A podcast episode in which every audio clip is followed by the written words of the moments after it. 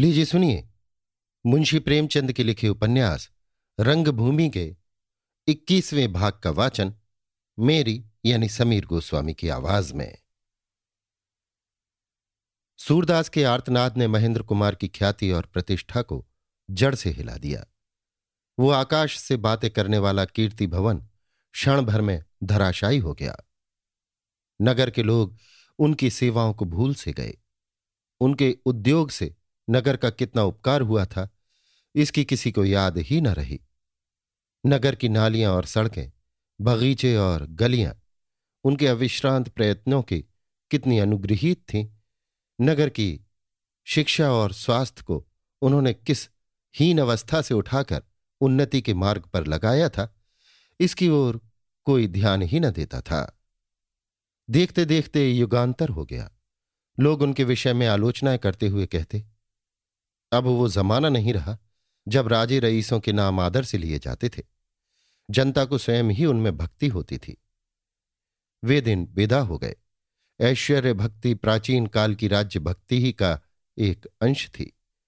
प्रजा अपने राजा जागीरदार यहां तक कि अपने जमींदार पर सिर कटा देती थी। ये सर्वमान्य नीति सिद्धांत था कि राजा भोगता है, प्रजा भोग्य है। यही सृष्टि का नियम था। लेकिन आज राजा और प्रजा में भोक्ता और भोग्य का संबंध नहीं है। अब सेवक और सेव्य का संबंध है। अब अगर किसी राजा की इज्जत है तो उसकी सेवा प्रवृत्ति के कारण, अन्यथा उसकी दशा दांतों तले दबी हुई जिह्वा की सी है। प्रजा को भी उस पर विश्वास नहीं आता। अब जनता उसी का सम्मान करती है, उसी पर न्यौछावर होती है जिसने अपना सर्वस्व प्रजा पर अर्पित कर दिया हो, जो त्याग धन का धनी हो। जब तक कोई सेवा मार्ग पर चलना नहीं सीखता, जनता के दिलों में घर नहीं कर पाता। राजा साहब को अब मालूम हुआ कि प्रसिद्धि श्वेत वस्त्र के सदृश है, जिस पर एक धब्बा भी नहीं छिप सकता। जिस तरफ उनकी मोटर निकल जाती, लोग उन पर आवाजें कसते, यहां तक कि कभी कभी तालियां भी पड़ती। बेचारे बड़े विपत्ति में फंसे हुए थे। ख्याति लाभ करने चले थे, मर्यादा से भी हाथ धोया और अवसरों पर इंदु से परामर्श कर लिया करते थे। इससे हृदय को शांति मिलती थी, पर अब वो द्वार भी बंद था। इंदु से सहानुभूति की कोई आशा न थी। रात के नौ बजे थे। राजा साहब अपने दीवान खाने में बैठे हुए इसी समस्या पर विचार कर रहे थे। लोग कितने कृतज्ञ होते हैं। मैंने अपने जीवन के सात वर्ष उनकी निरंतर सेवा में व्यतीत कर दिए। अपना कितना समय, कितना अनुभव, कितना सुख उनकी नजर किया। उसका मुझे आज ये उपहार मिल रहा है कि एक अंधा भिखारी मुझे सारे शहर में गालियां देता फिरता है और कोई उसकी जबान नहीं पकड़ता, बल्कि लोग उसे और भी उकसाते और उत्तेजित करते हैं। इतने सुव्यवस्थित रूप से अपने इलाके का प्रबंध करता तो अब तक निकासी में लाखों रुपए की वृद्धि हो गई होती। एक दिन वो था कि जिधर निकल जाता था लोग खड़े हो होकर सलाम करते थे। सभाओं में मेरा व्याख्यान सुनने के लिए लोग उत्सुक रहते थे और मुझे अंत में बोलने का अवसर मिलता था। और एक ये दिन है कि मुझ पर तालियां पड़ती हैं और मेरा स्वांग निकालने की तैयारियां की जाती हैं। अंधे में फिर भी विवेक है, नहीं तो बनारस के शोहदे दिन दहाड़े मेरा घर लूट लेते। सहसा अर्दली ने आकर मिस्टर क्लार्क का आज्ञा पत्र उनके सामने रख दिया। राजा साहब ने चौंक कर लिफाफा खोला तो आवाक रह गए। विपत्ति पर विपत्ति, रही सही इज्जत भी खाक में मिल गई। चपरासी, हुजूर कुछ जवाब देंगे? राजा साहब, जवाब की जरूरत नहीं। चपरासी, कुछ इनाम नहीं मिला? राजा साहब ने उसे और कुछ न कहने दिया। जेब से एक रुपया निकालकर फेंक दिया। अर्दली चला गया। राजा साहब सोचने लगे, दुष्ट को इनाम मांगते शर्म भी नहीं आती, मानो मेरे नाम कोई धन्यवाद पत्र लाए हैं। कुत्ते हैं और क्या, कुछ ना दो तो काटने दौड़े, झूठी सच्ची शिकायतें करें। समझ में नहीं आता क्लार्क ने क्यों अपना हुक्म मनसूख कर लिया। जान सेवक से किसी बात पर अनबन हो गई क्या? शायद सोफिया ने क्लार्क को ठुकरा दिया। चलो ये भी अच्छा ही हुआ। लोग ये तो कहेंगे कि अंधे ने राजा साहब को नीचा दिखा दिया, पर इस दुहाई से तो गला छूटेगा। उनकी दशा इस समय उस आदमी की सी थी जो अपने मुंह जोर घोड़े के भाग जाने पर खुश हो। अब हड्डियों के टूटने का भय तो नहीं रहा। मैं घाटे में नहीं हूं। अब रूठी रानी भी प्रसन्न हो जाएंगी। इंदु से कहूंगा, मैंने ही मिस्टर क्लार्क से अपना फैसला मंसूख करने के लिए कहा है। वो कई दिन से इंदु से मिलने न गए थे। अंदर जाते हुए डरते थे कि इंदु के तानों का क्या जवाब दूंगा। इंदु भी इस भय से उनके पास न आती थी कि कहीं फिर मेरे मुंह से कोई अप्रिय शब्द न निकल जाए। प्रत्येक दाम्पत्य कलह के पश्चात जब वो उसके कारणों पर शांत हृदय से विचार करती थी तो उसे ज्ञात होता था कि मैं ही अपराधिनी हूं और अपने दुराग्रह पर उसे हार्दिक दुख होता था। उसकी माता ने बाल्यावस्था ही से पतिव्रत का बड़ा ऊंचा आदर्श उसके सम्मुख रखा था। उस आदर्श से गिरने पर वो मन ही मन कुढ़ती और अपने को धिक्कारती थी। मेरा धर्म उनकी आज्ञा का पालन करना है। मुझे तन मन से उनकी सेवा करनी चाहिए। मेरा सबसे पहला कर्तव्य उनके प्रति है। देश और जाति का स्थान गौण है, पर मेरा दुर्भाग्य बार बार मुझे कर्तव्य मार्ग से विचलित कर देता है। मैं इस अंधे के पीछे बरबस उनसे उलझ पड़ी। वो विद्वान हैं, विचारशील हैं। ये मेरी धृष्टता है कि मैं उनकी अगुवाई करने का दावा करती हूं।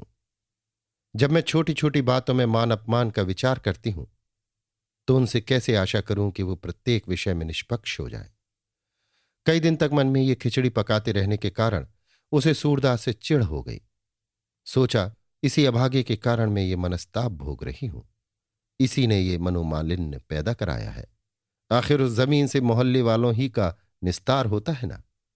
तो जब उन्हें कोई आपत्ति नहीं है तो अंधे की क्यों नानी मरती है। किसी की जमीन पर कोई जबरदस्ती क्यों अधिकार करे। ये ढकोसला है और कुछ नहीं। निर्बल जन आदिकाल से ही सताए जाते हैं और सताए जाते रहेंगे।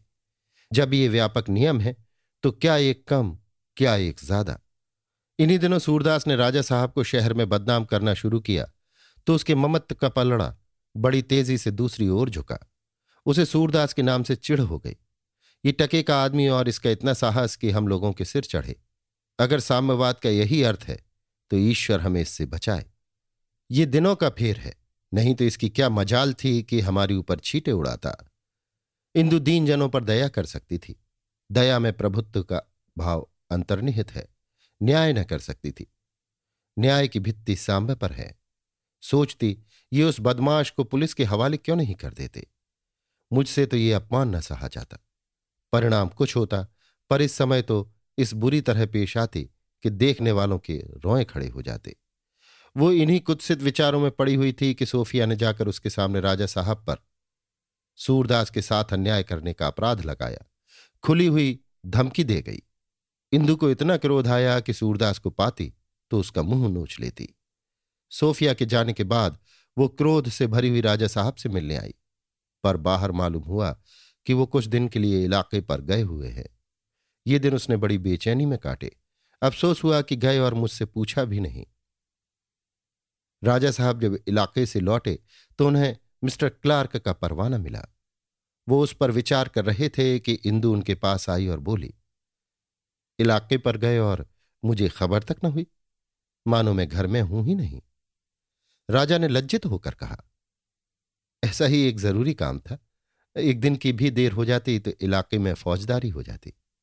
मुझे अब अनुभव हो रहा है कि ताल्लुकेदार के अपने इलाके पर न रहने से प्रजा को कितना कष्ट होता है।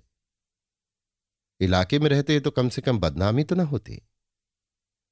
अच्छा, तुम्हें भी मालूम हो गया। तुम्हारा कहना न मानने में मुझसे बड़ी भूल हुई। इस अंधी ने ऐसी विपत्ति में डाल दिया कि कुछ करते धरते नहीं बनता। सारे शहर में बदनाम कर रहा है। न जाने शहर वालों को इससे इतनी सहानुभूति कैसे हो गई। मुझे इसकी जरा भी आशंका न थी कि यह शहर वालों को मेरे विरुद्ध खड़ा कर देगा। मैंने तो जब से सुना है कि अंधा तुम्हें बदनाम कर रहा है, तब से ऐसा क्रोध आ रहा है कि वश चले तो उसे जीता चुनवा दूं। राजा साहब ने प्रसन्न होकर कहा, तो हम दोनों घूम घाम कर एक ही लक्ष्य पर आ पहुंचे। इस दुष्ट को ऐसा दंड देना चाहिए कि उम्र भर याद रहे। मिस्टर क्लार्क ने इसका फैसला खुद ही कर लिया। सूरदास की जमीन वापस कर दी गई। इंदु को ऐसा मालूम हुआ कि जमीन धंस रही है और मैं उसमें समाई जा रही हूं। वो दीवार न थाम लेती तो जरूर गिर पड़ती। सोफिया ने मुझे यों नीचा दिखाया है। मेरे साथ ही ये कूटनीति चली है। हमारी मर्यादा को धूल में मिलाना चाहती है, चाहती है कि मैं उसके कदम चूमूं। कदापि नहीं। उसने राजा साहब से कहा, अब आप क्या करेंगे? कुछ नहीं, करना क्या है? सच पूछो तो मुझे इसका जरा भी दुख नहीं है। मेरा तो गला छूट गया। और हेठी कितनी हुई? हेठी जरूर हुई, पर इस बदनामी से अच्छी है। इंदु का मुखमंडल गर्व से तमतमा उठा। बोली, यह बात आपके मुंह से शोभा नहीं देती। ये नेक नामी बदनामी का प्रश्न नहीं है, अपनी मर्यादा रक्षा का प्रश्न है। आपकी कुल मर्यादा पर आघात हुआ है। उसकी रक्षा करना आपका परम धर्म है, चाहे उसके लिए न्याय के सिद्धांतों की बलि ही क्यों ना देनी पड़े। मिस्टर क्लार्क की हस्ती ही क्या है, मैं किसी सम्राट के हाथों भी अपनी मर्यादा की हत्या न होने दूंगी, चाहे इसके लिए मुझे अपना सर्वस्व, यहां तक कि प्राण भी देना पड़े। आप तुरंत गवर्नर को मिस्टर क्लार्क के न्याय विरुद्ध हस्तक्षेप की सूचना दीजिए। हमारे पूर्वजों ने अंग्रेजों की उस समय प्राण रक्षा की थी जब उनकी जानों के लाले पड़े हुए थे। सरकार उन एहसान को मिटा नहीं सकती। नहीं, आप स्वयं जाकर गवर्नर से मिलिए, उनसे कहिए कि मिस्टर क्लार्क के हस्तक्षेप से मेरा अपमान होगा, मैं जनता की दृष्टि में गिर जाऊंगा और शिक्षित वर्ग को सरकार में भी लेश मात्र विश्वास न रहेगा। साबित कर दीजिए कि किसी रईस का अपमान करना दिल लगी नहीं है। राजा साहब ने चिंतित स्वर में कहा, मिस्टर क्लार्क से सदा के लिए विरोध हो जाएगा। मुझे आशा नहीं कि उनके मुकाबले में गवर्नर मेरा पक्ष लें। तुम इन लोगों को जानती नहीं हो। इनकी अफसरी मातहती दिखाने भर की है। वास्तव में सब एक हैं। एक जो करता है सब उसका समर्थन करते हैं। व्यर्थ की हैरानी होगी।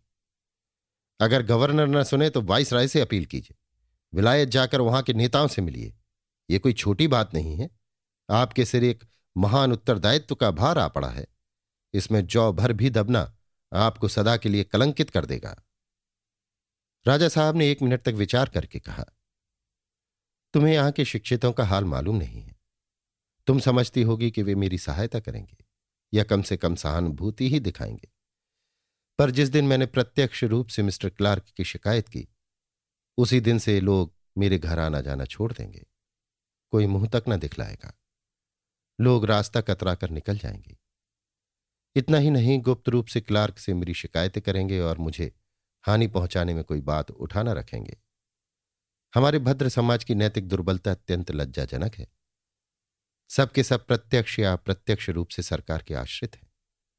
जब तक उन्हें मालूम है कि हुक्काम से मेरी मैत्री है, तभी तक मेरा आदर सत्कार करते हैं। जिस दिन उन्हें मालूम होगा कि जिलाधीश की निगाह मुझसे फिर गई, उसी दिन से मेरे मान सम्मान की इति समझो। अपने बंधुओं की यही दुर्बलता और कुटिल स्वार्थ लोलुपता है जो हमारे निर्भीक, सत्यवादी और हिम्मत के धनी नेताओं को हताश कर देती है। राजा साहब ने बहुत हीले हवाले किए, परिस्थिति का बहुत ही दुराशापूर्ण चित्र खींचा, लेकिन इंदु अपने ध्येय से जौ भर भी न टली। वो उनके हृदय में उस सोए हुए भाव को जगाना चाहती थी जो कभी प्रताप और सांगा, टीपू और नाना के नाम पर लहालोट हो जाता था।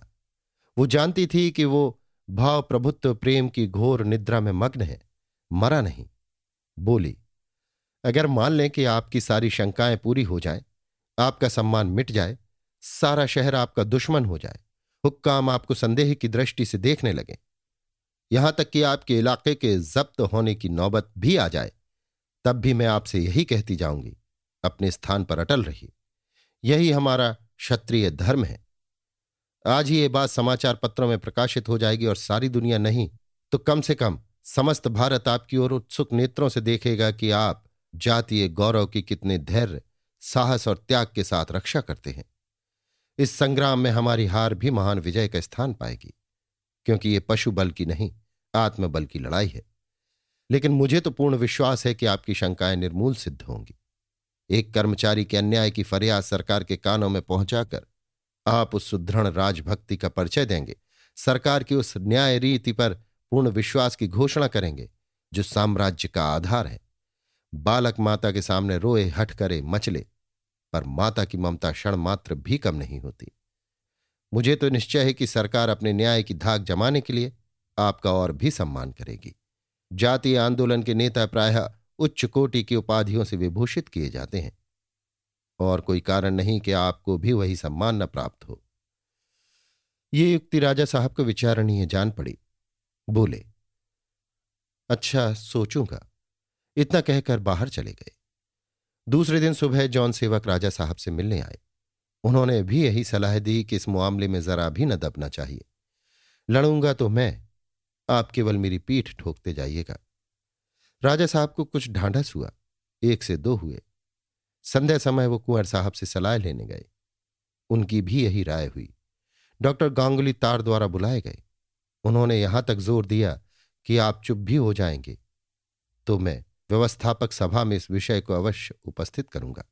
सरकार हमारे वाणिज्य व्यवसाय की ओर इतनी उदासीन नहीं रह सकती। ये न्याय अन्याय मान अपमान का प्रश्न नहीं है, केवल व्यावसायिक प्रतिस्पर्धा का प्रश्न है। राजा साहब इंदु से बोले, लो भाई, तुम्हारी ही सलाह पक्की रही, जान पर खेल रहा हूं। इंदु ने उन्हें श्रद्धा की दृष्टि से देखकर कहा, ईश्वर ने चाहा तो आपकी विजय ही होगी। अभी आप सुन रहे थे मुंशी प्रेमचंद के लिखे उपन्यास रंगभूमि के इक्कीसवें भाग का वाचन मेरी यानी समीर गोस्वामी की आवाज में।